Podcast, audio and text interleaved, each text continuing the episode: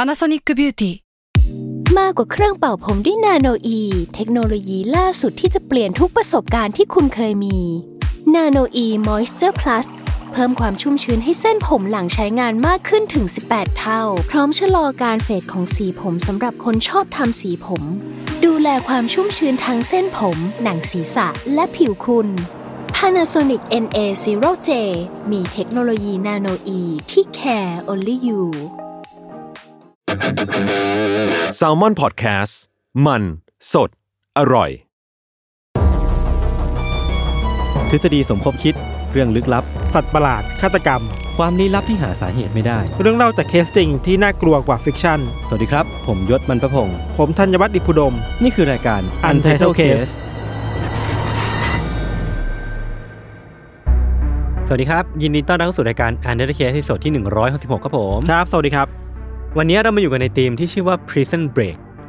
นักโทษแหกคุก แหกคุก แหกเรือนจำ คำหนึ่งเลย ไม่ต้องตัดออก ไม่ต้องตัดออก อืม ใช่ คือคือมันจะเป็น ความ ธีม พร้อมในการเข้ารายการก็เป็นแบบนี้ คือมันมันเลือกเวลาเกิดไม่ได้ไง คื คือ อล ผม มต้องไม่ได้มีกินชาบูด้วยคุณมันเลยะ มันมัน ขัด ใช่เรื่องของผมผมก็ไม่ได้ไปกินกับพี่ คือธีมวันเนี้ยมันจะเป็น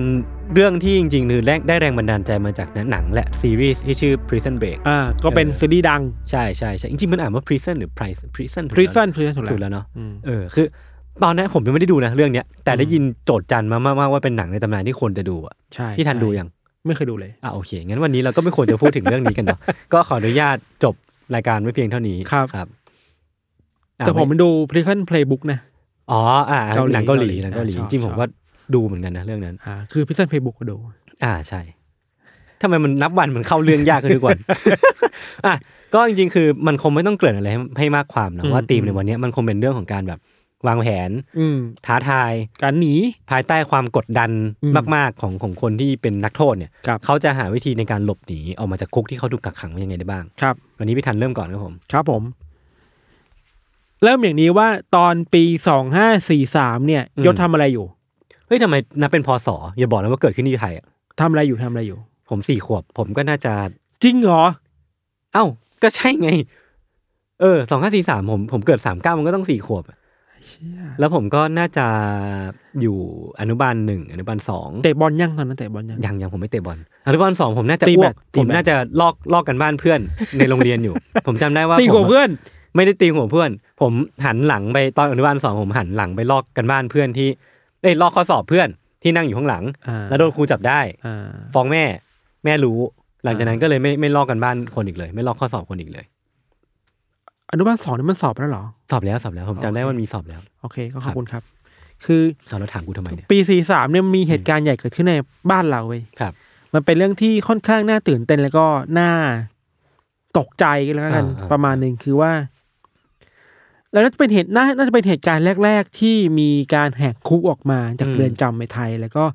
ถูกถ่ายทอดสดผ่านทีวีทั่วประเทศด้วย เฮ้ยจริงเหรอนี่ผมไม่เคยรู้เลยเนี่ยว่ามีการแหกคุกในไทยเกิดขึ้น เราอ่ะพอจำได้ เออ เพราะว่าเห็นที่ข่าวทีวีในความทรงจำอยู่เลย ครับ เรื่องราวเนี้มันเกิดขึ้นในวันที่ 22 พฤศจิกายน ปี 2543 อืม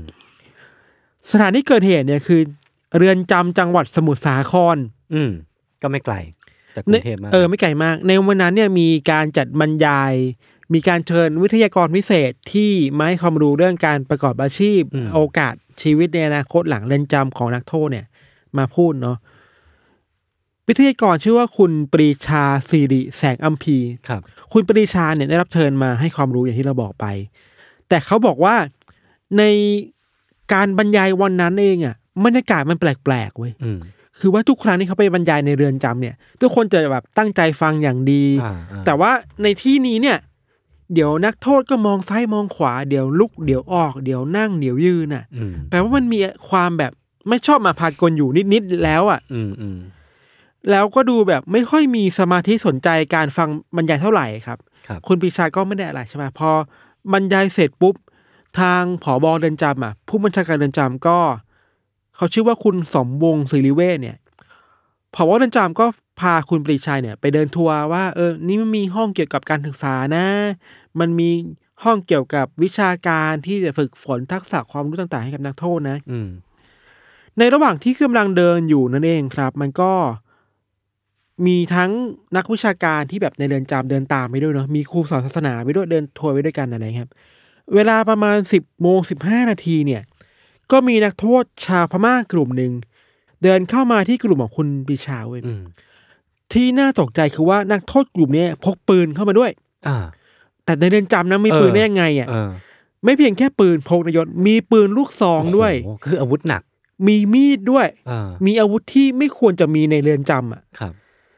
บางคนมีระเบิดถือติดมือมาด้วยเหมือนกัน อืม โดยรวมแล้วเนี่ยนักโทษกลุ่มเนี้ยมีทั้งหมด 10 คน อืม เป็นชาวพม่า 8 คนแล้วนักโทษไทยอีก 2 คนมาด้วยกัน ครับ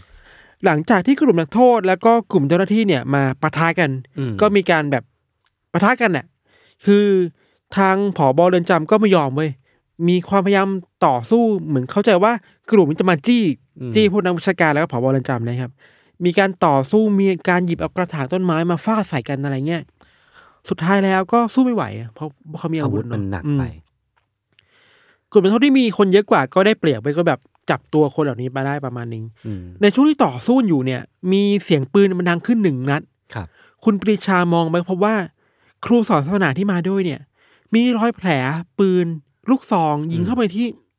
กลางหน้าผากไว้ยคือเสียชีวิตคาที่เลย อ่า ก็เรื่องใหญ่แล้วเนาะพอเรื่องมันวุ่นวายมากขึ้นเนะครับ พวกผู้คุมในเรือนจำเข้าใจว่าคงอยู่ห่างไกลจากจุดนั้นน่ะ อืม ก็พยายามหนีออกมาจากแดนนั้น คือเราเข้าใจว่าเขาเป็นเขาเป็นแนวทางปฏิบัติว่า ถ้ามันเกิดเหตุชุนมูลเกิดขึ้นเนี่ย อืม ก็ต้องปิดปิดกั้นแดนนั้นก่อนให้ปิดตายไม่ให้ใครออกมาได้ อืม แล้วค่อยต่อรองแล้วจัดการสถานการณ์จากข้างนอกไปอะไรเงี้ยครับ พอเวลาผ่านไปประมาณเกือบเที่ยงเที่ยงๆเนี่ย ตอนเนี้ยตำรวจก็ได้เข้ามาวางกำลังควบคุมหน้าเรือนจำไว้เพราะว่ามันมีการจับเอาผอบเรือนจำและคนนอกมาเป็นตัวประกันในเรือนจำเนาะสถานการณ์มันไม่ใช่การทะเลาะกันแบบทบทั่วไปอ่ะ อ่า เราต้องขอเล่าแทรกๆก่อนว่า เหตุการณ์นี้ทำให้มีสื่อมวลชน มีนักข่าว มีตำรวจมาเต็มหน้าเรือนจำไปหมดเลยเว้ย อืม ที่มันกลายเป็นการเล่นใหญ่ขนาดนี้เพราะว่าอะไรรู้ป่ะเพราะว่า ย้อนกลับไปก่อนหน้านั้นเนยในปีสองห้าสี่สองเดือนตุลาคมอะยศ ครับ ในไทยเราอ่ะมีความแพนิคกับเหตุการณ์จับกลุ่มตัวประกันเว้ย อืม เพราะว่ามีข่าวที่เป็นกองกำลังชาวพม่าที่เรียกว่าก็อดอาร์มี่อ่ะเคยได้ยินปะ ไม่เคยได้ยินเลย ก็อดอาร์มี่เนี่ยเคยมาบุกยึดสถานทูตพม่า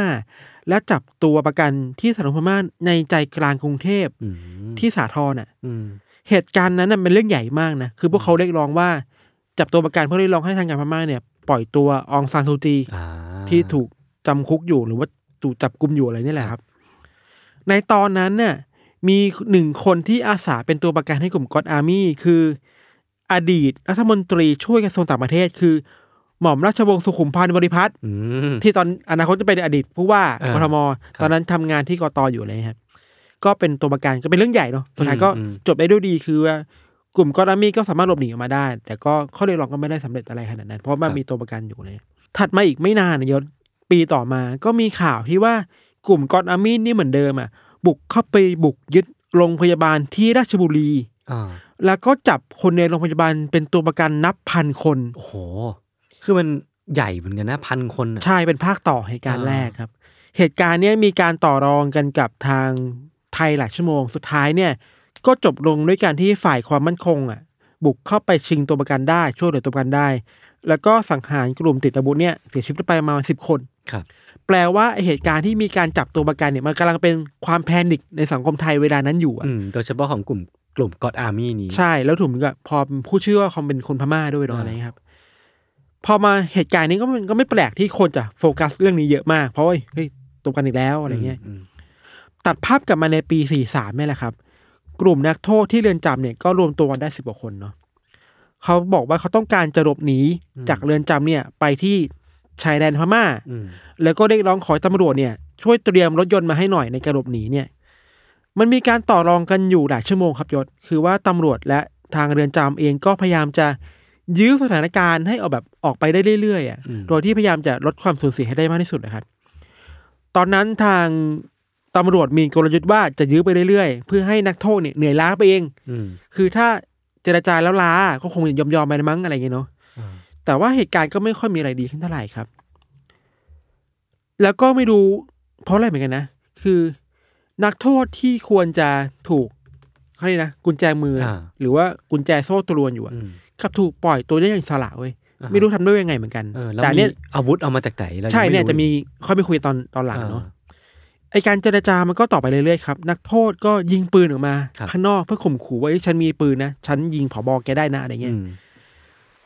แต่ว่านโยบายของทางเรือนจำตอนนั้นคือว่าไม่ว่าจะมีการจับตัวประกันอย่างไรก็ตามเนี่ย เจ้าหน้าที่ก็จะพยายามไม่ให้ใครออกมาจากเรือนจำให้ได้อย่างเด็ดขาดเว้ย อืม คือไม่มีทางอ่ะมีการคุยกันไม่แล้วว่า ไม่ว่าใครจะมีตัวประกันผอบอหรือใหญ่แค่ไหนเนี่ย ต้องไม่ปล่อยให้นักโทษออกมาแน่ ม ๆยอมอ่ะต้องยอม เหนเป็น อ่ะ มาตรการที่เขาตั้งเป้าเอาไว้เลย ใช่ ถึงอย่างนั้นนะครับเลยคิดว่าผู้นักโทษก็รู้ทันประมาณหนึ่งเว้ยพวกเขาพยายามหาทางออกให้ได้ อืม สิ่งที่เขาทำได้คือว่าโอเค ประตูมันล็อกใช่ไหมมีเหล็กใช่ไหมเขาก็ไปเอาพวกเลื่อยเหล็กอะมาเอาเลื่อยอะมาพยายามเลื่อยเหล็กออก อืม แต่ก็ช่วยอะไรไม่ได้ แล้วก็ไปหันไปหาใช้แก๊ส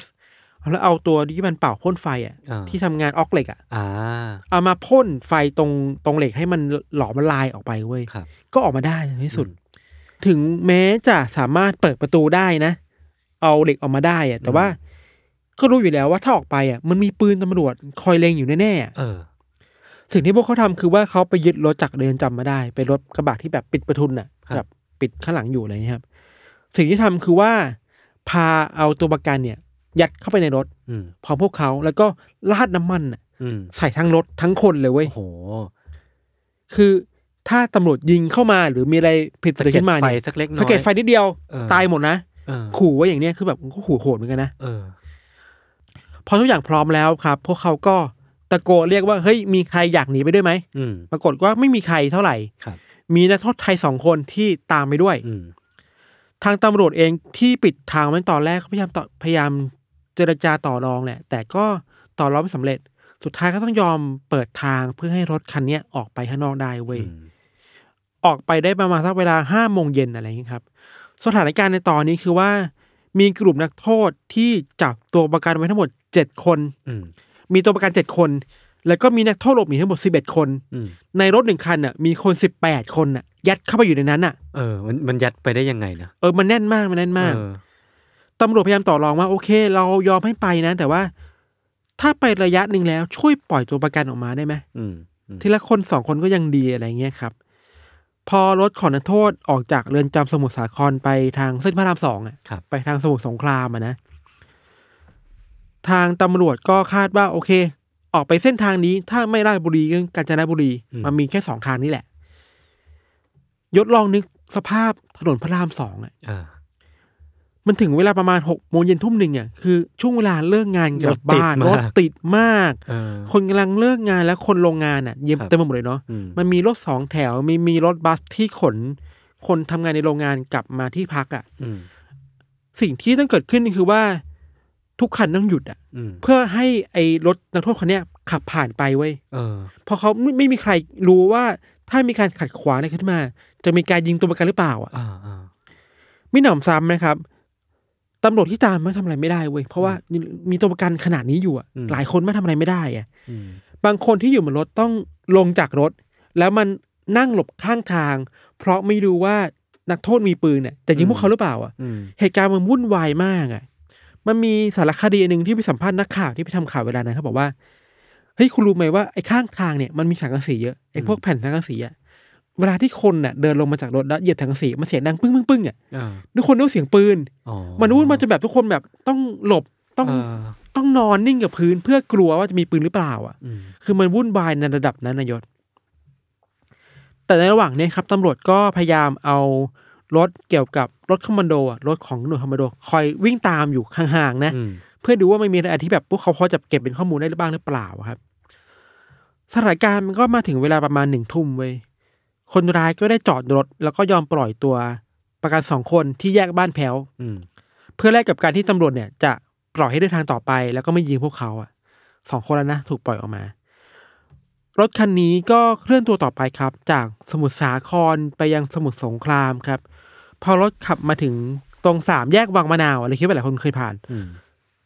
เวลาก็ประมาณสักสามทุ่มครึ่งได้แล้วแหละตำรวจก็ได้ตั้งอีกด่านหนึ่ง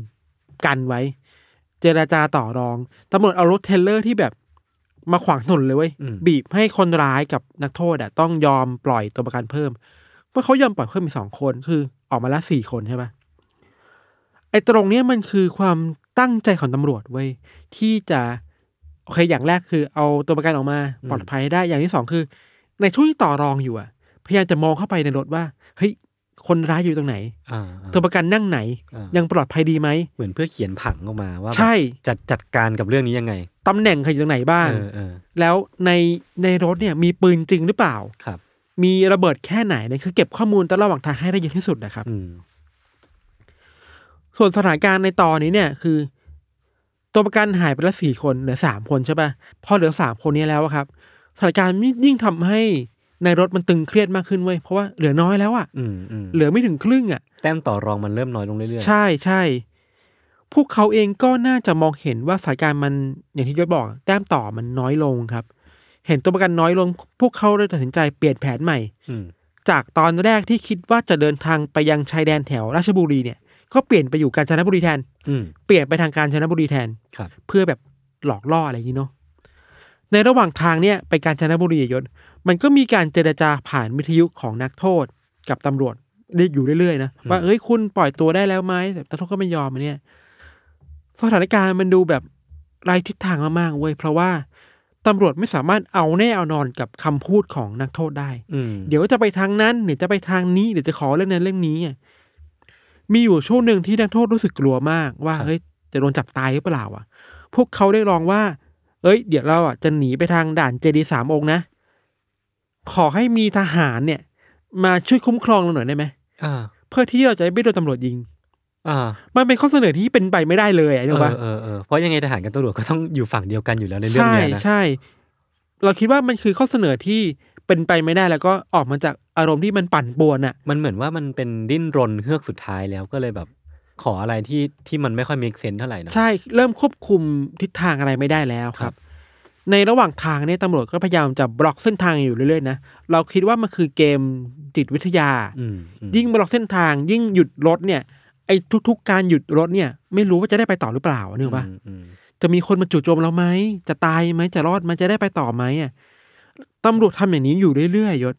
เวลาผ่านไปจากสามทุ่มสี่ทุ่มไปถึงเที่ยงคืนอ่ะหยุดทุกครึ่งชั่วโมงอ่ะ อืม คือมีด่านเยอะมากเว้ยเพื่อต่อรองอย่างเนี้ยเพื่อกดดันให้แบบตำให้เนี่ยเพื่อกดดันให้นักโทษรู้สึกผิดพลาดอะไรบางอย่างขึ้นมาได้ พอเวลาผ่านมาจนถึงเที่ยงคืนนะครับ รถของนักโทษก็เดินมาถึงจังหวัดกาญจนบุรีแล้ว อืม ตรงเนี้ยตำรวจกดดันยิ่งกว่าเดิมอีกเว้ยคือวางแผนให้มีจุดกักรถทุกครึ่งชั่วโมง บางจุดเนี่ยก็แกล้งเอารถขนทรายอะไปทิ้งไว้ อืม เพื่อบอกว่าให้คุณไปต่อไม่ได้นะ พอเหอะอะไรเงี้ย บางจุดเนี่ยก็แกล้งว่ามันมีรถกระบะกับรถรถเก๋งเนี่ย ชนกันอยู่ อืม มีอุบัติเหตุปลอมๆเกิดขึ้น อืม ทำให้ไปไม่ได้จริงๆแล้วคือไม่ใช่มันจัดฉากหมดเลยอะ อ่า แค่พยายามกดดันทุกวิถีทางเพื่อให้คนร้ายหยุดแค่นี้อะครับ อ่ารู้สึกสิ้นหวัง ใช่ เวลาผ่านไปอย่างเนี้ยถึงตีสองกว่าๆเว้ยรถของกลุ่มนักโทษก็เดินทางมาถึงบริเวณสี่แยกลาดทอง เป็นเส้นทางกาญจนบุรีไซโยกเนาะทีนี้ตำรวจบอกว่าข้างทางเนี่ยไปไม่ได้นะ มีอุบัติเหตุอีกแล้ว อืม ซึ่งก็ไม่ใช่เรื่องจริงหรอกอย่างที่เราบอกไปตำรวจพยายามคุยเพื่อยื้อเวลาให้ถึงเช้าอะ่ะรวมถึงเก็บข้อมูลว่า เอ้ย เรารู้แล้วว่าใครนั่งตรงไหน อืม ขวามือเป็นใครซ้ายมือเป็นใครอะไรเงี้ยตัวประกันมีชีวิตอยู่หรือเปล่าครับสถานการณ์ที่เนี่ยมันก็ยื้อไปถึงตอนจนถึงตอนเช้าเว้ยก็ยอมปล่อยไปแสังสว่างมาเริ่มมากขึ้น อื นะ มอืม พอสว่างมากขึ้นน่ะ รถของนักโทษก็เดินทางมาถึงที่พักสายตรวจทับศิลา ซึ่งใกล้กับชายแดนพม่ามากขึ้นเรื่อยๆเว้ยตำรวจได้โรยเรือใบรอไว้แล้วเว้ยแถวๆนั้นน่ะ เพื่อให้ยางรถแบน อ่า แล้วก็เสนอว่าเอ้ยยางรถคุณแบนใช่ไหมคุณเปลี่ยนรถหรือไม่เดี๋ยวรถมาให้ อืม รถคันใหม่ที่ตำรวจเอามาให้อ่ะคือกระบะสีขาวที่เปิดด้านหลัง เปิดประตูทิ้งไว้อ่ะ อ่า จากคันเดิมที่มันปิดไว้นึกออกว่ามันมีแคปปิดด้านหลังคันเดิมมันมีแคปทำให้ตำรวจทำอะไรบ้างไม่ได้อ่ะ อืม แต่คันใหม่เนี่ยเป็นเปิดหลังเลย อืม เพราะฉะนั้นการเคลื่อนย้ายหรือการเห็นหน้าเห็นตาของคนร้ายอ่ะหรือตัวประกันเนี่ย มันเห็นมากขึ้น ไม่เห็นได้มากขึ้นเว้ย เออ แผนนี้ของตำรวจก็ฉลาดเนาะ อืม เวลามันก็ผ่านไปถึงประมาณหกเจ็ดโมงอย่างที่เราบอกไปอ่ะมันมีนักข่าวที่เริ่มพูดคุยกันเองว่า เอ้ยผมคิดว่า อันเนี้ยเป็นจุดสุดท้ายแล้วที่เขาจะได้ไปต่อ พอเวลาถึงประมาณเจ็ดโมงยี่สิบนาทีครับตำรวจชุดคอมมานโดเขาที่แบบซุ่มอยู่บริเวณพงหญ้าบริเวณนั้นนะก็อยู่ดีๆก็ปรากฏตัวขึ้นมาเว้ยแล้วก็เดินทางไปแบบใกล้กับจุดรถอะแล้วก็ จู่โจมอย่างรุนแรงอย่างรวดเร็วด้วยนะ มีการยิงปืนเข้าไปในรถหลายนัดมาก ปฏิบัติการเนี่ยครับ กินเวลาประมาณห้านาที โดยที่มีเสียงปืนดังอยู่ตลอดเวลาเลยอะสุดท้ายแล้วครับตำรวจก็ยืนยันว่า นักโทษชาวพม่าในรถทั้งหมดเสียชีวิตหมดเลย ก็คือถูกวิสามันไป ใช่ ส่วนตัวประกันสองคนเนี่ย ได้รับบาดเจ็บเล็กน้อย ครับ แต่ว่าหนึ่งคนที่ได้รับบาดเจ็บสาหัสคือคุณสมบงศ์ศิริเวชที่เป็นผบเรือนจำ อือฮึ ก่อนที่คุณสมบงศ์เนี่ยก็จะไปเสียชีวิตต่อที่โรงพยาบาล ครับ ก็เป็นคนที่น่าเศร้าเนาะ อืม เหตุการณ์เนี่ยมันนำมาสู่คำถามว่า มันเกิดขึ้นเพราะอะไรวะ อืม ถึงไม่ให้การจบไปอ่ะแบบนักโทษโดนวิสามันหมดแล้วอะไรเงี้ยมีคนวิเคราะห์มากมายว่า หรือว่ามันมีตัวละครลับ อืม ๆที่ไม่ปรากฏในภาพข่าวอยู่วะ ก็เป็นไปได้คือเพราะว่ามันก็จะมีข้อสงสัยหลายอย่างที่พี่ทันหย่อนเอาไว้นะ อื ว่า ม อาวุธ หรือว่าจะเป็นตัวกุญแจมือ ใช่ โซ่ตัวต่างๆ ใช่ ทำไมมันถึงดูไม่เหมือนกันจัดการกับนักโทษ ใช่ เลย มีคนที่เป็นตัวประกันนะรอดชินมาได้เขาเล่าให้ฟังว่า อืม ในระหว่างเดินทางอยู่อะเขาเห็นว่านักโทษบางคนน่ะ คุยโทรศัพท์กับใครก็ไม่รู้ที่ไม่ใช่ทั้งตำรวจ อืม และคนอื่นไว้ยหรือบางจุดอะจะบอกว่าเฮ้ยไปตรงนี้ไม่ได้แล้ว เพราะเขาไม่ให้ไป อืม เขานี่ใครก็ไม่มีใครรู้ไม่ใช่ตำรวจอะมันก็มีสงสัยว่าเอ้ยมีใครบงการอยู่หรือเปล่า อืม อันนี้ก็เรื่องหนึ่งเนาะมันก็มีการตั้งคณะกรรมการตรวจสอบเยอะแยะมากมายยศเขาได้ข้อสรุปกันว่า อย่างแรกคืออาวุธเนี่ยเข้าไปได้ยังไง อืม ใช่ปะเขาพบว่า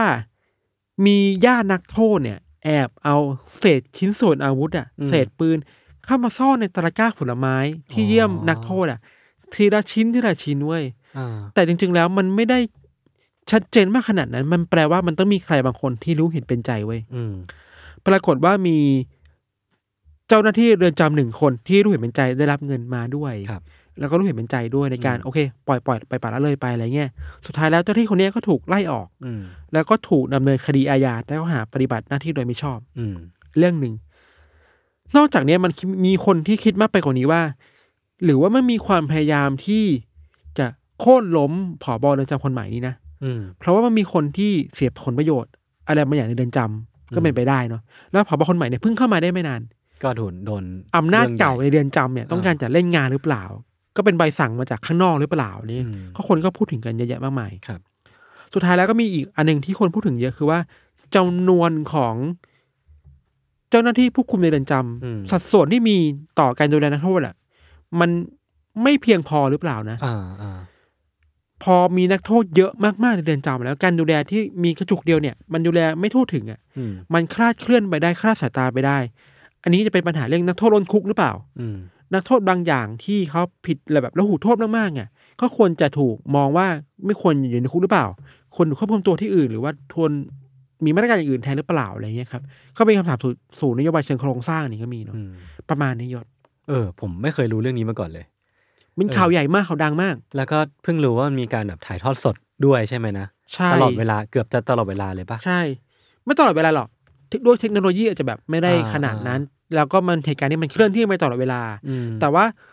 จุดสุดท้ายอ่ะที่มีการยิงอ่ะมีการถ่ายทอดสดออกมา อืมอืม มีนักข่าวช่องช่องเก้ามั้ง หรือสำนักข่าวไทยนี่แหละ ถ่ายทอดสดตอนที่ยิงเลยก็มีอะไรเงี้ย มครับ พอเราย้อนกลับไปดูเหตุการณ์นี้เราคิดถึงว่าถ้าเหตุการณ์นี้เกิดขึ้นในปัจจุบันอ่ะ เออ มันจะมีความวุ่นวายของนักข่าวมากๆเลยนะ ทั้งทั้งที่เป็นนักข่าวจริง ๆ กับนักข่าวโซเชียลอ่ะ แบบสื่อโซเชียลต่างๆอะ เออ ไปไลฟ์สดอ่ะ ใช่ แล้วมันจะมีข้อมูลที่แพร่งพลายไปยังโจรในรถหรือเปล่า เออ อะไรเงี้ยก็เป็นน่าความกังวลถ้ามันเกิดขึ้นในยุคปัจจุบันน่ะ เออ ก็ก็จริง ๆ ก็น่าคิดเหมือนกันเนาะ เนาะ อืม แต่ข้อดีของยุคนั้นเรื่องหนึ่งคือว่าสื่อไม่เยอะมาก อืม คือมันมีสามห้าเจ็ดเก้าสิบเอ็ดไอทีวี อืม นิดหน่อย ก็ อะไร เป็น เงี้ย เจ้าเจ้าใหญ่ ๆ เจ้าดัง ใช่เพราะฉะนั้นการแย่งกันเพื่อเอาข่าวมันไม่ได้เยอะเหมือนยุคนี้อะ ครับ อาจจะเป็นปัจจัยนี้ทำให้การทำงานของสื่อและตำรวจมันไม่ได้เป็นอุปสรรคกัน มันซิงค์กันมากขึ้ มันซิงค์กันได้มากขึ้นมันคุยกันได้มากขึ้น มันคุมกันได้มากขึ้นอะไรเงี้ยครับ ครับ ประมาณนี้ยศ โอเคครับผม ครับเรื่องของเราประมาณนี้ครับ เดี๋ยวพักฟังโฆษณาสักครู่นะครับ แล้วกลับมาฟังเรื่องของยูตอนเบรกหน้าครับ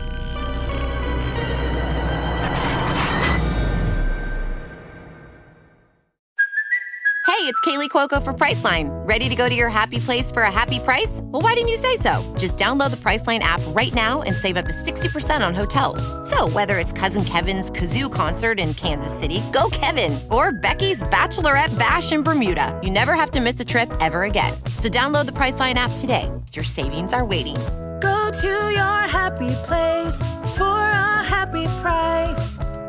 Go to your happy price, Priceline.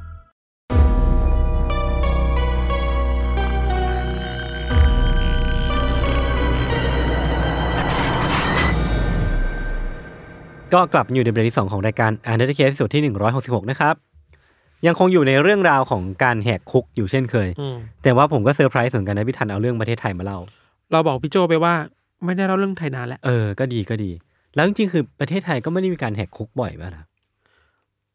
ไม่บ่อยมาก เออ ส่วนมากมีความชุลมุนในเรือนจำมากกว่า อืมอย่างถ้าเทียบกับบราซิล หรือว่าแถบแถบนั้นอาจจะเห็น อืม ได้ยินเรื่องราวการแหกคุกบ่อยกว่าเนาะ ครับ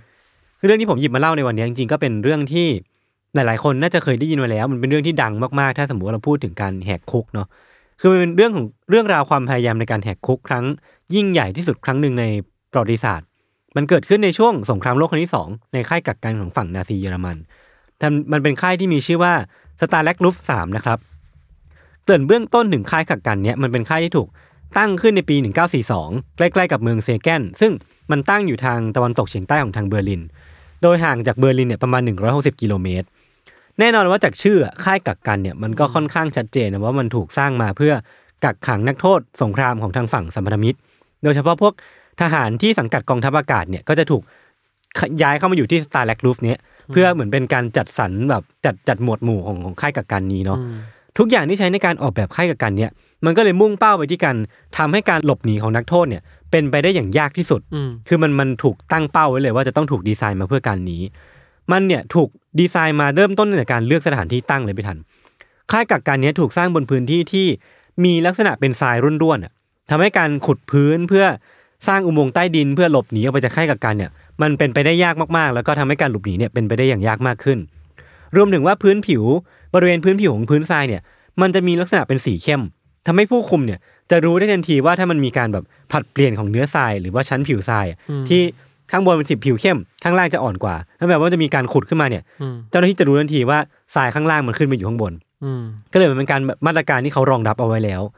นอกจากนั้นเนี่ยบริเวณที่พักอาศัยของนักโทษที่มันจะเป็นแบบเขาเรียกว่าฮัทนะเป็นเป็นกระท่อมเป็นแบบบ้านพักเนี่ย ครับ มันก็ได้ถูกยกขึ้นสูงจากพื้นดินประมาณ 60เซนติเมตรเพื่อให้ผู้คุมเนี่ยสังเกตเห็นได้ขึ้นถ้าสังเกตเห็นได้ง่ายขึ้น ถ้ามันมีการขุดอุโมงค์หรือว่ามีกิจกรรมบางอย่างเกิดขึ้นในการขุดอุโมงค์ลงไปข้างล่าง มากไปกว่านั้นเนี่ยพิธานบริเวณรอบๆของพื้นที่ของค่ายสไตล์แลกลูฟเนี่ยมันก็จะมีการติดไมโครโฟนที่เอาไว้ดักจับเสียงที่พื้น อืม ทำให้ผู้คนผู้คุมเนี่ยจะรู้ได้ทันทีว่ามีนักโทษกำลังทำอะไรบางอย่างบางอย่างบนพื้น หรือมีกำลังมีการขุดอะไรบางอย่างอยู่หรือเปล่า นอกเหนือจากเหตุผลที่ว่ามาเนี่ยก็ต้องไม่ลืมว่าค่ายสแตนแลกรูฟสามเนี่ยมันก็เป็นค่ายกักกันค่ายกักกันหนึ่งเนาะมันก็เลยมีมาตรการในการควบคุม มีการปฏิบัติมีวิธีปฏิบัติที่ตามแบบฉบับของนาซีเยอรมันเลยทำให้มันมีความเข้มงวดมากและทำให้การหนีออกไปเนี่ยมันเป็นไปได้อย่างยากมาก ๆอยู่แล้ว คือเราพูดถึงค่ายกักกันมันก็หนีออกไปยากอยู่แล้ว แต่ค่ายที่ถูกออกแบบมาเพื่อป้องกันการหลบหนีเนี่ยมันก็จะยากขึ้นอีกเป็นอีกระดับหนึ่ง ครับ แต่แน่นอนว่าจากชื่อทีมเนี่ยมันก็จะต้องมีการหลบหนีเกิดขึ้นที่ค่ายสตาร์แลกสตาร์แลกลูฟขึ้นอยู่ดี คือมันไม่ได้มีการหลบหนีเกิดขึ้นแค่ครั้งเดียวพี่ทันมีหลายรอบมากๆเป็นหลายสิบรอบ แต่ผมจะขอเล่าถึงเหตุการณ์ที่ใหญ่ที่สุดก็แล้วกันเนาะจุดเริ่มต้นของเหตุการณ์เนี้ยมันเกิดขึ้นในปี 1943 ครับ มันมีทหารอากาศของกองทัพอากาศหลวงของสหราชอาณาจักรที่มีชื่อว่าโรเจอร์บูเชล อืม โรเจอร์บูเชลเนี่ยเขาอยู่ดีเขาก็ปิ๊งแผนขึ้นมาเหมือนเขาแบบ อืม ตัดสินใจได้ว่าจะต้องหนีออกไปจากที่นี่ให้ได้ ก็เลยทำการชักชวนเพื่อนๆนักโทษที่เป็นกองทัพอากาศเหมือนกัน หรือว่าเป็นคนที่อยู่ในฝั่งสัมพันธมิตรเหมือนกันเนี่ยว่าเอ้ยพวกเรามาออกไปจากที่นี่กัน คือเหมือนเขาพูดจาปลุกใจประมาณว่า อยู่ที่เนี่ยต่อไปอ่ะเราก็จะตายนะ และการที่พระเจ้าเนี่ยให้เรามีชีวิตรอดอยู่ได้นะปัจจุบันเนี่ยแปลว่าท่านได้ให้เรามีโอกาสเลือกในการว่าเราจะหนีออกไปเพื่อจะมีชีวิตชีวิตรอดอยู่หรือเปล่า หรือว่าจะอยู่ที่นี่แล้วก็ตายไป คือเหมือนการปลุกใจเพื่อให้คนเนี่ยรู้สึกว่าเห็นด้วย แล้วก็นำมาซึ่งผู้ร่วมขบวนการในการแหกคุกเนี่ยกว่า 600 คน คือเยอะมากๆเนาะแต่จริงๆแล้วไอ้ค่ายกักกันเนี่ยมีประมาณหมื่นคนหกร้อยคนจริงๆก็ไม่ได้เป็นสัดส่วนที่เยอะขนาดนั้นเนาะแล้วแผนของโรเจอร์บูเชลเนี่ยคืออะไร คือจริงๆแผนเนี่ยมันไม่ได้ซับซ้อนเลยเว้ย คือพูดง่ายๆมันคือการขุดอุโมงค์ใต้ดินที่สูงแล้วก็กว้างพอ แล้วก็ยาวพอที่จะทำให้คนเนี่ยสามารถลงมาในอุโมงค์เนี้ยแล้วก็เดินเดินเดินเดินเดินทะลุรั้วหนามของค่ายกักกันไป แล้วก็ไปถึงบริเวณป่าที่เป็นพื้นที่ปลอดภัย แล้วก็สามารถวิ่งออกไปเพื่ออิสรภาพได้ คือฟังดูแผนมันเหมือนจะง่ายเนาะ มันไม่ได้ซับซ้อนอะไรแต่ว่าในทางปฏิบัติจริงเนี่ย มันมีข้อจำกัดหลาย ๆ อย่างที่ผมได้เล่าไปตอนต้นว่า มันไม่ใช่แผนที่ง่ายขนาดนั้นทำให้มันจริง ๆ แล้วแผแผนที่ฟังดูง่ายเมื่อกี้จริง ๆทำได้ยากมาก แต่มันก็ไม่ได้มีอะไรยากเกินกว่าความสามารถของคนที่อยากจะมีชีวิตรอดเนาะโรเจอร์และก็ทีมงานเนี่ยก็เลยเริ่มลงมือขุดอุโมงค์ตามที่วางแผนเอาไว้ เท่าที่ผมไปอ่านมาเนี่ยสิ่งที่พวกเขาทำเพื่อหลบเลี่ยงกลไกป้องกันหลบหนีของของกองทัพนาซีเนี่ยคือเริ่มต้นจากการที่เขาเนี่ยค่อยๆบรรจงเอาแบบเอาค้อนทุบหรือว่าเอาอุปกรณ์เนี่ยในการทำให้เสาที่ค้ำบ้านพักเนี่ยที่มันยันให้บ้านเนี้ยสูงขึ้นจากพื้นดิน 60เซนติเมตรเนี่ย อืม ค่อยๆเอาออกไปทีละชิ้นทีละชิ้นทำให้บ้านเนี่ยมันอยู่ติดพื้น อืม แล้วแล้วหลังจากเนี้ยเวลาเขาจะขุดอะไรเวลาเขาจะทำอะไรเนี่ย อ่ามั มันก็จะไม่มีคนเห็นว่ามันมีช่องว่างข้างล่างอยู่อย่างเงี้ย เนียนๆไป เออให้มันเนียนๆขึ้น คือระหว่างเนี้ยมันจะเป็นช่วงเวลาที่กดดันมากเว้ยเพราะว่าเขาต้องคอยแบบดูว่าผู้คุมอยู่แถวนี้หรือเปล่า แล้วก็ต้องคอยๆแอบเอาออกทีละนิดทีละนิดจนมันสำเร็จเนาะแล้วก็เริ่มลงมือขุดอย่างจริงจังตรงบริเวณประตูอ่ะพี่ทันที่จะนำไปสู่อุโมงค์ใต้ดินอ่ะเขาซ่อนประตูเอาไว้ที่ข้างใต้เตาผิงที่จุดไฟเอาไว้ เพื่อไม่ให้เจ้าหน้าที่เนี่ยสามารถเข้ามาใกล้ได้ คือเหมือนว่าเลือกไว้แล้วแล้วว่าจะทำยังไงก็ได้ให้เจ้าหน้าที่เนี่ยเข้ามามีส่วนร่วมหรือมาเกี่ยวข้องกับไอ้ไอ้ประตูเนี้ยได้ยากที่สุด ก็เลยเลือกบริเวณที่มันไม่ค่อยน่าเข้าใกล้อย่างเตาผิง แล้วก็เลือกที่จะสร้างอุโมงค์จากตรงนั้นลงไป แล้วก็เพื่อป้องกันเสียงที่จะเข้าไมโครโฟนที่ผมได้บอกไปว่ามันตั้งอยู่ทั่ว ๆ บริเวณพื้นที่ค่ายกักกันเนี้ยพวกพวกเขาก็เลยค่อย ๆ บรรจงขุดอุโมงค์ลงไปลึกมากถึง 30 ฟุต หรือว่า 9 เมตร เพื่อที่ว่าหลังจากเนี้ยเขาจะขุดต่อไปข้างหน้าเนี่ยเสียงที่มันเกิดขึ้นข้างใต้เนี้ยมันจะได้ไม่ได้ไปรบกวนกับไมโครโฟนที่อยู่ข้างบน คือต้องขุดไปลึกมากๆ เพื่อที่จะป้องกันการดีเทคจากไมโครโฟนตรงนี้ แล้วก็อุปกรณ์ที่พวกเขาใช้ในการขุดไม่ทัน คือมันเป็นอุปกรณ์ที่ถูกดัดแปลงมาจากกระป๋องนมผงอะ อืม ที่มันมีการแจกในค่ายกักกันจากจากทางสภากาชาติ ก็แจกมาแล้วก็เอามาดัดแปลงให้กลายเป็นอุปกรณ์ขุด แล้วก็ท่ออากาศก็ตรงเนี้ยท่ออากาศเพื่อใช้หายใจในใต้อุโมงค์นี้ให้มันลึกมากๆเนี่ย ก็จะต้องถูกสร้างจากตัวกระป๋องนมนี้ด้วย แล้วก็เอาไม้ในกระท่อมตามเตียงตามเฟอร์นิเจอร์ต่างๆ เช่น เก้าอี้เสานั่นนี่นู่นเนี่ยเอามา DIY มาทำเป็นเสาค้ำอุโมงค์ไม่ให้มันร่วงลงมา เพราะว่าอย่างที่บอกไปว่าดินมันร่วนเว้ยพี่ทัน คือทรายมันร่วนมากๆนั่นแปลว่า ระหว่างทางนี้เขาขุดไปอ่ะเขาจะต้องเอาไม้เอาเตียงเนี่ยมาทำเป็นเสาค้ำยันไม่ให้พื้น ไม่ให้ผนังเนี่ยหรือว่าเพดานเนี่ยมันร่วงลงมา ก็เลยต้องค่อย ๆทำไป แล้วก็ใช้ผ้าห่มจำนวนมากในการมาบุผนังเพื่อให้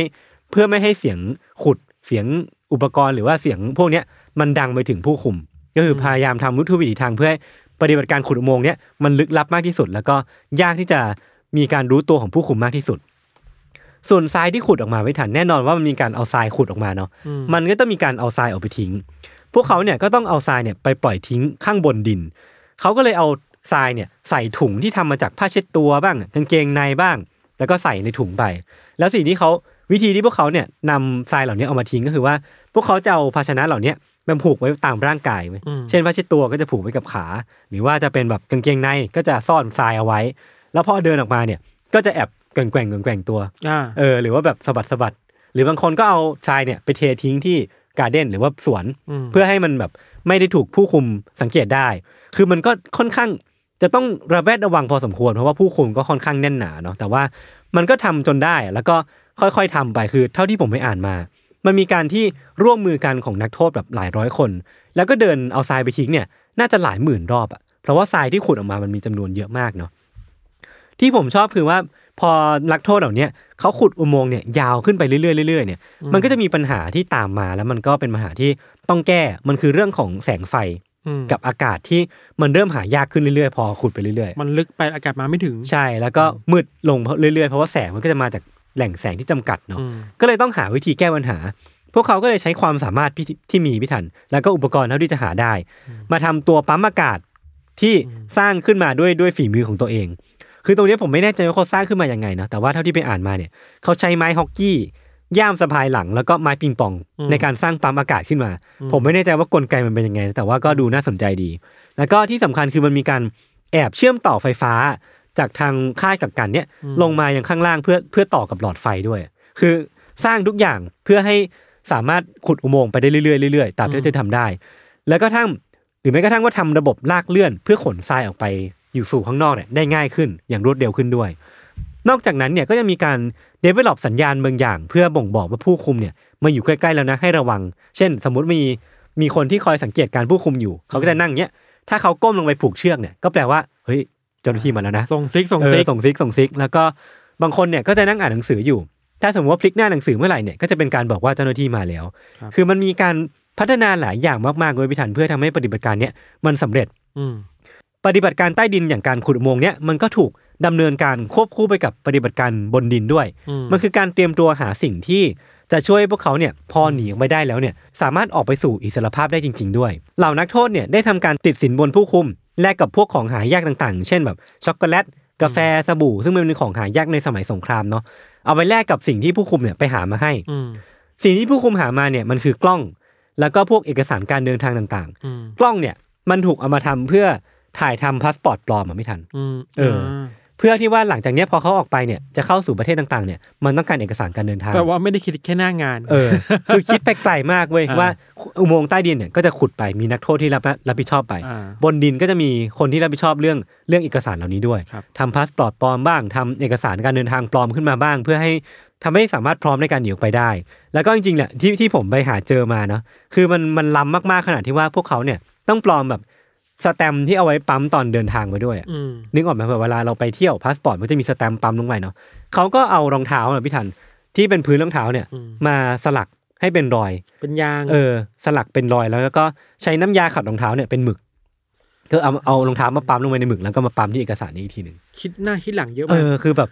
มันแบบมันแบบสุดยอดมากๆ เพื่อเพื่อที่จะเพื่อที่จะมีชีวิตรอดเนาะ ครับ คือกลายเป็นว่าทั้งหมดทั้งมวลที่ผมเล่าไปเนี่ยทำให้ตอนเนี้ยแผนการหลบหนีของนักโทษเนี่ยเริ่มพร้อมขึ้นเรื่อยๆ แล้วก็รอแค่ว่าสักวันหนึ่งที่เขาจะจุดพลุ แล้วก็เริ่มปฏิบัติการนี้อย่างจริงจัง แต่หลังจากนั้นไม่ทันสิ่งที่มันเกิดขึ้นก็คือว่าเหล่าผู้คุมเนี่ยที่อยู่ในค่ายกักกันเนี่ยเริ่มสังเกตเห็นความผิดปกติ อืม แล้วก็จับพิรุธหลาย ๆ อย่างที่ที่เกิดขึ้นกับเหล่านักโทษได้ คือเท่าที่ผมไปอ่านมา คือมันมีการรายงานว่ามีนักโทษหลายคนเอาทรายออกไปทิ้ง แล้วมันมีพิรุธอ่ะ อืม คือเขาก็จะเดินแกว่งๆเนี้ย แล้วมันก็จะมันโดนจับได้อะ มันไม่ใช่ท่าทางแบบธรรมชาติเท่าไห เอ ร่ อ มันมีแบบหลายอย่างที่ผู้คุมเนี่ยเริ่มจับได้ ครับ และสุดท้ายเนี่ยผู้คุมก็ไปเจอกับอุโมงค์ของเหล่านักโทษเข้าจนได้ อ่า เหล่าผู้คุมเนี่ยก็ดีใจมากเว้ย เพราะว่าก่อนหน้านี้มันมีอุโมงค์เกิดขึ้นหลายครั้งมากๆ ในในค่ายกักกันนี้ เพราะว่าทุกคนเนี่ยต้องการที่จะหนีออกไป แล้วคราวเนี้ยก็จะเป็นอีกครั้งหนึ่งที่ผู้คุมเนี่ยจับนักโทษได้ แล้วก็เรียกตากล้องมาถ่ายรูปกันพบเจออุโมงค์เนี่ยเป็นสักขีพยานอะ ความสำเร็จ เออว่ากูชนะมึงแล้ว กู อ่าอ่ากู กูเป็นอีกครั้งที่ผู้คุมชนะเหล่านักโทษได้ ครับ เออ แล้วก็เริ่มลงมือลงโทษเหล่านักโทษอย่างอย่างผู้ชนะ คือก็กลายเป็นผู้ชนะในสงครามนี้ไป หารู้ไหมพิธานว่าจริงๆแล้วเนี่ยในขณะที่เหล่าผู้คุมของนาซีเนี่ยกำลังฉลองชัยชนะอยู่นั่นเองอ่ะพวกเขาไม่รู้เลยเว้ยว่าปฏิบัติการของเหล่านักโทษเนี่ย มันยังไม่ถูกปิดตายลงอะ มีมีตัวหลอกเหรอ เออ เพราะในระหว่างที่ผมเล่ามาทั้งหมดเนี่ยเหล่านักโทษอ่ะไม่ได้ขุดแค่อุโมงค์อุโมงค์เดียวอะ นั่นไง พวกเขาขุดสามอุโมงค์อ่ะพร้อมกันอะอะไรกันไปอ่ะ คือแบบคิดเยอะมาก เออคืออย่างที่พี่ธันพูดเลยว่าเขาคิดหน้าคิดหลังมาดีแล้วเพราะฉะนั้นนะ อืม การที่เขาขุดแค่อุโมงค์เดียวอะมันตื้นไปมันง่ายเกินไปสำหรับนักโทษเหล่านี้เนาะอุโมงค์ที่ผู้คุมเจอมันเป็นอุโมงค์หนึ่งในสามที่ถูกตั้งโค้ดเนมเอาไว้ว่าทอมแล้วว่าเป็นหนึ่งในสามอุโมงค์ที่ถูกสร้างขึ้นเท่านั่นเอง อีกสองอันเนี่ยคืออุโมงค์ที่ชื่อว่าดิกที่ตอนเนี้ยถูกเปลี่ยนให้เป็นที่เก็บของสำคัญสคัญๆเช่น แผนที่สแตมป์แล้วก็เอกสารการเดินทาง เพราะว่าเหมือนมีมีปัญหาในการสร้างบางอย่างก็เลยเปลี่ยนให้เป็นที่ที่เก็บของไป ส่วนอีกโมงอีกแห่งที่เหล่านักโทษเนี่ยกำลังเบนเข็มกันมาทุ่มกำลังสับทุ่มสรรพกำลังในการขุดอุโมงค์นี้ให้เสร็จเนี่ยมันมีชื่อว่าแฮร์รี่ จุดตั้งต้นของแฮร์รี่เนี่ยอยู่ที่กระท่อมหมายเลข 104 ที่โรเจอร์บูชเชลเนี่ยเป็นคนเริ่มต้นโปรเจกต์นี้เลย อืม มันเป็นความตั้งใจเดิมแต่แรกพิธันที่ของเรานักโทษที่นำโดยโรเจอร์เนี่ยว่าจะขุดอุโมงค์เพื่อหลบหนีขึ้นมา 3 อุโมงค์พร้อมกัน เพื่อเพิ่มโอกาสรอดให้ได้มากที่สุด นั่นทำให้ปฏิบัติการหลบหนีครั้งเนี้ยมันเป็นปฏิบัติการที่ยิ่งใหญ่มากเว้ยทรายที่ขุดออกมาเนี่ยมันเป็นหลักตันๆนะ อืม หลักร้อยตันน่ะแล้วก็ใช้ไม้จากเตียงกว่า 4,000 แผ่น พรมอีก 600 ปลอกหมอนอีกจำนวนมากเก้าอี้มานั่งผ้าเช็ดตัวช้อนซ่อมมีดแล้วก็ทุกอย่างเท่าที่พอจะหาได้ในค่ายกักกันเนี่ย อืม ถูกนำมาใช้ในการหลบหนีครั้งนี้หมดเลยอะ อืม แล้วก็กลายเป็นว่ามันเป็นการรีดเข็นเอา เอาศักยภาพของสมองของมนุษย์ออกมาแบบสองร้อยเปอร์เซ็นต์มากๆ คือเขาตั้งใจว่าจะให้คนเนี่ยสามารถหนีออกไปได้จากค่ายกักกันเนี่ยจำนวนสองร้อยคน เหมือนเป็นจำนวนที่แบบเมคเซนแล้วก็สมสมเหตุสมผลกับปฏิบัติการจำนวนนี้ ไม่เยอะไป ไม่เยอะ ที่จ เกินไป ค ไม่น้อย จะ เกินไป จะโดนจับ ใช่แล้วก็คนที่ออกไปเนี่ยก็จะมีหน้าที่ในการไปบอกเรื่องเนี้ยกับเหล่าสามัญมิตร อืม เพื่อนำผู้คนมาช่วยในอีกในอีกภายภาคหน้า ครับ แต่อย่างที่บอกว่าตอนเนี้ยมันเหลือแค่อุโมงค์แฮร์รี่แล้วพี่ทันทำให้มันเป็นเหมือนความหวังสุดท้ายในการหลบหนีครั้งนี้เนาะไม่งั้นแผนการที่ พวกเขาเสี่ยงแล้วก็ลงทุนทำมาตลอดหนึ่งปีเนี่ยมันจะสูญเปล่าไป อืม เหล่านักโทษเนี่ยก็เลยโฟกัสไปที่การสร้างอุโมงค์แฮร์รี่ให้เสร็จ และในที่สุดพวกเขาก็ทำมันสำเร็จจนได้ อืม คือแฮร์รี่เนี่ยมันเป็นอุโมงค์ที่ลึก 9 เมตรนะแบบลึกประมาณจากพื้นเนี่ยเเมตร ลึกลงไป 9 เมตร แล้วก็กว้างแค่ประมาณ 60 เซนคือคือแบบแคบมากๆเหมือนกัน แล้วก็เพราะเหมาะกับการที่เดินแบบแถวตอนอะเรียงกันไปเรียงกันไปเนาะแต่ว่าอุโมงค์เนี่ยมันยาวถึง 100กว่าเมตรอะ อืม อย่างที่บอกว่ามันต้องนำนำแบบผ่านรั้วไป แล้วก็เลยค่ายกักกันไป แล้วก็นำไปสู่พื้นที่ที่เป็นบริเวณป่าที่พอออกไปเสร็จปุ๊บเนี่ยก็จะวิ่งหนีออกไปได้ ปฏิบัติการเนี่ยมันก็เริ่มต้นขึ้นในค่ำคืนที่ไร้แสงจันทร์ของวันที่ 24 มีนาคมปี อืม 1944เหล่านักโทษเนี่ยก็ค่อยๆทยอยลงไปในอุโมงค์กันทีละคนทีละคน แล้วก็เดินแถวตอนกันไป อืม ด้วยความหวังว่ามันจะพาพวกเขาไปสู่อิสรภาพ คนแรกเนี่ยที่ขึ้นไปจากอุโมงค์เนี่ยได้สำเร็จอ่ะมีชื่อว่าจอห์นนี่บู อืม จอห์นนี่บูเนี่ยโงหัวขึ้นไปแบบว่า คือมันเป็นอากาศเย็นมากๆนะคือช่วงนั้นเป็นช่วงหน้าหนาว แล้วก็แบบเงยเงยหัวขึ้นมาเสร็จปุ๊บเนี่ยสิ่งแรกที่เขาทำคือมองไปรอบๆ แล้วก็สูดอากาศที่มันเป็นอากาศบริสุทธิ์ จริงๆข้างนอก เออ ข้างนอกรู้ว่า คือจริงๆมันเป็นอากาศชุดเดียวกันแหละว่าแต่การสูดอากาศนอกค่ายอะ เรียกได้ว่าเป็นอากาศของ อิสรภาพ เสรีภาพ เอออากาศของเสรีภาพอ่ะ คือเขาสูดให้เต็มปอดเลยเว้ย ก่อนที่จะพบว่าจริง ๆ แล้วที่ที่เขาโผล่ขึ้นมา มันยังไม่ใช่บริเวณป่า อ้าว คือเขาอ่ะเพิ่งจะค้นพบว่าเขาอยู่ก่อนที่จะถึงป่าเนี่ยประมาณ 30 เซนอะ อ๋อ คือมันก็ไม่ใช่ระยะทางที่ไกลมากนะ แต่มันก็จะเป็นระยะทางที่ไม่ใช่พวกไม่ใช่ระยะทางที่พวกเขาคาดคิดแล้วกัน อืม คือพอขึ้นมาจากหลุมอ่ะกลายเป็นว่าพวกมันจะต้องมีแกลบที่พวกเขาต้องวิ่ง อืม วิ่งเพื่อเข้าป่าแกแต่ก่อนหน้านี้เขาวางแผนว่าโผล่ขึ้นมาปุ๊บจะอยู่ในป่าเลย อ่าจะถูกปิดบังจากต้นไม้ เออ ใบหญ้าต่าง ตอนนี้กลายเป็นว่ามันเริ่มผิดแผนแล้วเว้ยทำให้การเอาตัวรอดเนี่ยมันทำได้ยากขึ้นแล้วก็ช้ามากขึ้นเพราะว่าทุกคนเนี่ยพอขึ้นมาเสร็จปุ๊บเนี่ยกลายเป็นว่าจะต้องมีแกลบที่พวกเขารอสัญญาณจากคนที่อยู่ในป่าอยู่แล้วว่าเอ้ยตอนนี้ปลอดภัยนะวิ่งไม่ได้เนี่ยก็ต้องรอกันไปรอกันไป กลายเป็นว่าจากเดิมที่คิดว่ามันจะโฟล์มากๆทุกคนขึ้นมาเสร็จปุ๊บวิ่งวิ่งวิ่งวิ่งกลายเป็นว่าตอนเนี้ยหนึ่งชั่วโมงอ่ะสามารถเอาคนออกมาได้ไม่ถึงสิบสิบคนอะ ๆอืม คือมันช้ากว่าที่คิดมากแล้วก็ทำให้ปฏิบัติการเนี้ยมันเริ่มเริ่มลุ่มลุ่มดอนดอนมากขึ้น มันเริ่มมีอุบัติเหตุที่เกิดขึ้นแล้วทำให้รู้สึกความหวังมันเริ่มริบหรี่มากขึ้น ก็คืออุโมงค์เนี่ยมันเริ่มถล่มบางจุด หรือว่ามันเริ่มมีหน่วยลาดตระเวนของนาซีเยอรมันเนี่ยออกมาทำงาน อืม ทำให้การลำเลียงคนมันออกไปช้ามากๆ แต่พวกเขาก็ยังคงมุ่งมั่นปฏิบัติการนี้ต่อไป แม้ว่ามันจะทุลักทุเลแค่ไหนก็ตาม เวลาเนี่ยมันก็ดำเนินไปถึงช่วงเวลาประมาณตีห้าของวันนั้น สิ่งที่เกิดขึ้นก็คือว่ามันมีทหารเยอรมันไม่ทัน เดินลาดตระเวนอยู่แถวเนี้ย แต่จู่ๆเนี่ยทหารก็สะดุดเข้ากับอะไรบางอย่าง หัวคนหรือเปล่า คือมันไม่ใช่หัวคนแต่ว่ามันเป็นหลุมอะ อ่า ก็คือสิ่งที่ทหารเยอรมันคนเนี้ยสะดุดก็คือปลายทางของอุโมงค์แฮร์รี่เนี่ยแหละ อืม กลายเป็นว่าหลุมที่ทหารเยอรมันคนเนี้ยคนพบก็คือ ทางออกของอิสรภาพของเรานักโทษเราเนี่ย อืม แล้วสิ่งที่ตามมาหลังจากนั้นคือว่าปฏิบัติการการหลบหนีครั้งยิ่งใหญ่เนี่ยก็ต้องจบลงเพียงเท่านี้ อ่า คือมันก็นำไปสู่การที่คนที่อยู่ในอุโมงค์เนี่ยต้องวิ่งกรูกันกลับเข้าไปในห้องพักเว้ยเพื่อที่จะทำการทำลายหลักฐานทำลายเอกสารทั้งหมดที่เขาฟูมฟักมาตลอดหนึ่งปีทำลายหลักฐานทั้งหมดที่จะทำได้ แล้วก็ทำการปิดอุโมงค์ลง ปิดทางออกสู่เสรีภาพไป ใช่ใช่ใช่หลังจากนั้นเนี่ยเหล่านาซีเนี่ยที่จับได้ว่ามีการที่นักโทษเนี่ยออกมาจากอุโมงค์เนี่ยก็เริ่มปฏิบัติการที่ออกตามจับนักโทษที่หนีออกไปแล้ว คือเรียกว่ามีการล้อมจับเลยอะแบบปิดเมืองแล้วก็กั้นกั้นบริเวณที่สามารถเหล่าทหารเนี่ยสามารถออกตามหานักโทษเหล่านี้ได้ มีการแบบไปบุกบุกตามโรงแรม บุกตามร้านอาหาร หรือว่าบุกตามบ้านเมืองผู้คน แล้วก็ตามหานักโทษ เวลาผ่านไปสองอาทิตย์เนี่ยก็จาก 76 คนที่สามารถหนีออกไปจากอุโมงค์แห่งนี้ได้เนี่ย ทหารนาซีจับกลับมาได้ 73 คน มีแค่สองคน มีแค่ 3 คน สาม ที่ คน สามารถหนีรอดออกไปได้ อ่า ตอนแรกเนี่ยฮิตเลอร์ที่ทราบเรื่องเนี้ยก็คือแบบอยากที่จะประหารให้หมดเลย 73 คน เหมือนเป็นการเชือดไก่ให้ลิงดู แต่ว่าก็ถูกห้ามเอาไว้ก่อน เพราะว่าการที่จะประหารทั้งหมดเนี่ยมันจะดูเป็นการเหี้ยมโหดจนเกินไป และอาจจะมีปัญหาในภายภาคหน้าได้ก็เลย ตัดสินใจที่จะประหารแค่ 50 คน อืม คือมันก็ไม่แค่หรอก แล้วมันก็เป็นจำนวนที่ เยอะอยู่ มากมากมากเลยแหละ แล้วก็กลายเป็นว่าทั้ง 50 คนเนี้ยก็ถูกประหารด้วยวิธียิงเป้า ครับ รวมไปถึงโรเจอร์บูทเชลที่เป็นคนตัวตั้งตัวตีในใน คน ป ริ ฏิบั เริ่ ติ ม การนี้ โปร ด้วย เจกต์นี้ ใช่ ส่วนคนที่เหลือ 23 คนเนี่ยก็ถูกส่งกลับไปคุมขังที่ค่ายต่อ สุดท้ายเนี่ยจากปฏิบัติการที่คาดว่าจะเอาคนออกไป 200 คนไม่ทัน อืม มีคนที่หนีออกไปได้จริงแค่ 76 คน อืม และจาก 76 คนเนี่ยมีเหลือรอดจริง ๆ เนี่ยสามารถหนีออกไปได้มีอิสรภาพได้จริงๆเนี่ยก็แค่ 3 คนเท่านั้นเอง อืม คือมีนักบินนอร์เวย์สองคนที่หนีออกจาก จากเยอรมันเนี่ยไปอยู่สวีเดนได้สำเร็จ ส่วนอีกคนเนี่ยเป็นนักบินชาวดัชที่ระหกระเหินจนไปอยู่ที่สเปนได้อย่างสำเร็จและอย่างปลอดภัย ก็จะเป็นประมาณนี้สำหรับเรื่องราวการหลบหนีครั้งยิ่งใหญ่ที่สุดในประวัติศาสตร์ คือมันมีการทุ่มเทคนมาก ๆ มีการใช้ทรัพยากรเยอะมาก แล้วก็คือถ้าพูดกันในแง่ของแบบปฏิบัติการเนี่ยมันมันเป็นปฏิบัติการที่ยิ่งใหญ่ที่สุด เท่าที่ผมเคยหาข้อมูลมาแล้วกันเนาะ พูดอีกทางหนึ่งคือว่าสมมติว่า ถ้าเขาคิดจะออกหนีคนเดียว เออ หรือสองสามคนน่ะ ก็เป็นไปได้ว่าเขาจะรอด แต่นี่ ใช่ เขาเขาคิดถึงเพื่อนๆอยู่ ใช่ ด้วยอะ ใช่ใช่ใช่ใช่ใช่ เนาะซึ่งทำให้มันยากขึ้น แต่ว่าด้วยมนุษยธรรมในใจอ่ะ อืมอืม มันผ่านเรื่องราวแย่ๆด้วยกันมา อืม มันทำให้เขาต้องคิดถึงคนอื่นอ่ะ อืม ซึ่งไม่ผิดอะไรเลยเว้ย ใช่ใช่ใช่สิ่งที่ผิดก็คือการมีอยู่ของค่ายกักกันเนี่ยแหละ ใช่ เออคือมันเป็นเรื่องที่แบบว่า มันไร้มนุษยธรรมแล้วมันก็ไม่แปลกเลยที่เขาอยากจะมีอิสรภาพออกไปเนาะ ครับ ครับ จริงๆเนี่ยมันจะมีเรื่องราวที่เกิดขึ้นภายในคุก แล้วก็หลังสงครามอีกเยอะมากเลย มันมีการเช็คบินของเราเจ้าหน้าที่ที่ทำการประหารเหล่านักโทษที่หนีออกไปด้วย ก็สามารถไปตามอ่านกันได้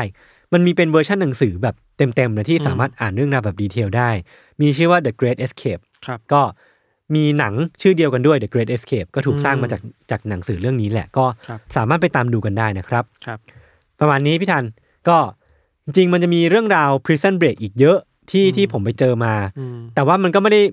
ไม่แน่ใจว่ามันเหมาะในการเล่าเล่าเป็น EP เต็มๆ หรือเปล่า อืม จริงๆ ก็อาจจะเก็บไว้เล่าใน Trace Talk ตอนต่อๆไปแล้วกันเนาะ ได้ครับ คือเราอ่ะแทบจะไม่เคยพูดถึงเรื่องเรื่องที่แบบเจนเป็นจิตวิทยาของคนที่อยู่ในคุกเลยนะ อืม คือผมอะส่วนหนึ่งที่ผมสังเกตได้จากการอ่านข้อมูลหรือว่า อืม จากการมานั่งครุ่นคิดว่า การที่เราพูดถึงคุกเนี่ยมันมีประเด็นอะไรที่น่าพูดถึงอีกบ้างอะ อืม ผมคิดว่าการพูดถึงคนที่อยู่ในคุกเป็นระยะเวลานาน อืม ๆมันมีส่งผลต่อสภาพจิตใจของเขายังไงบ้าง หรือว่า อืม มันมันมีประเด็นอะไรที่น่าพูดถึงบ้างจริงๆมันก็มีเรื่องราวที่พูดถึงอีกเยอะเนาะ ใช่ สภาพความเป็นอยู่อาหารการกิน เออเออเออ โอเคแหละว่ามันไม่สามารถจะเหมือนข้างนอกได้หมดทุกอย่าง อืม แต่ว่าอย่างน้อยสิ่งประดังชีวิตอ่ะก็ควรจะทำให้เขามีชีวิตต่อไปได้หรือเปล่าอะ ใช่ใช่ใช่ เรื่องหนึ่งกับอันหนึ่งคือ ถ้าอย่างในไทยบริบทไทยที่คนพูดถึงเยอะๆมากๆ คือ ปัญหานักโทษล้นคุก อืม เรื่องหนึ่งคือ โทษบางอย่างมันไม่ได้ร้ายแรงถึงขั้นเข้าคุกหรือเปล่า อ่า มันก็มีความพยายามหลาย ๆ ครั้งที่ผ่านมาเนี่ยในการปรับนโยบายเหล่านี้อะ อืมอืมอืม อีกอย่างหนึ่งคือว่าไอ้สภาพจิตใจคนที่อยู่ในคุกอะ่ะ อืม มันได้รับการบำบัดหรือเปล่า อืม ไม่ได้แค่บำบัดแค่พฤติกรรมเนาะจิตใจเขาเปลี่ยนไปแค่ไหน สภาพแวดล้อมมันเอื้อให้เขาเปลี่ยนไหมน่าสนใจ อืมอืมอืมโอเค ก็วันนี้ก็ประมาณนี้นะครับ ครับ ติดตามรายการของเราทั้งสองคนได้ทุกช่องทางของ s ัมมอนแคสเช่นเคย วันนี้พวกผมสองคนลาไปก่อน สวัสดีครั ส บ วัสดีครับ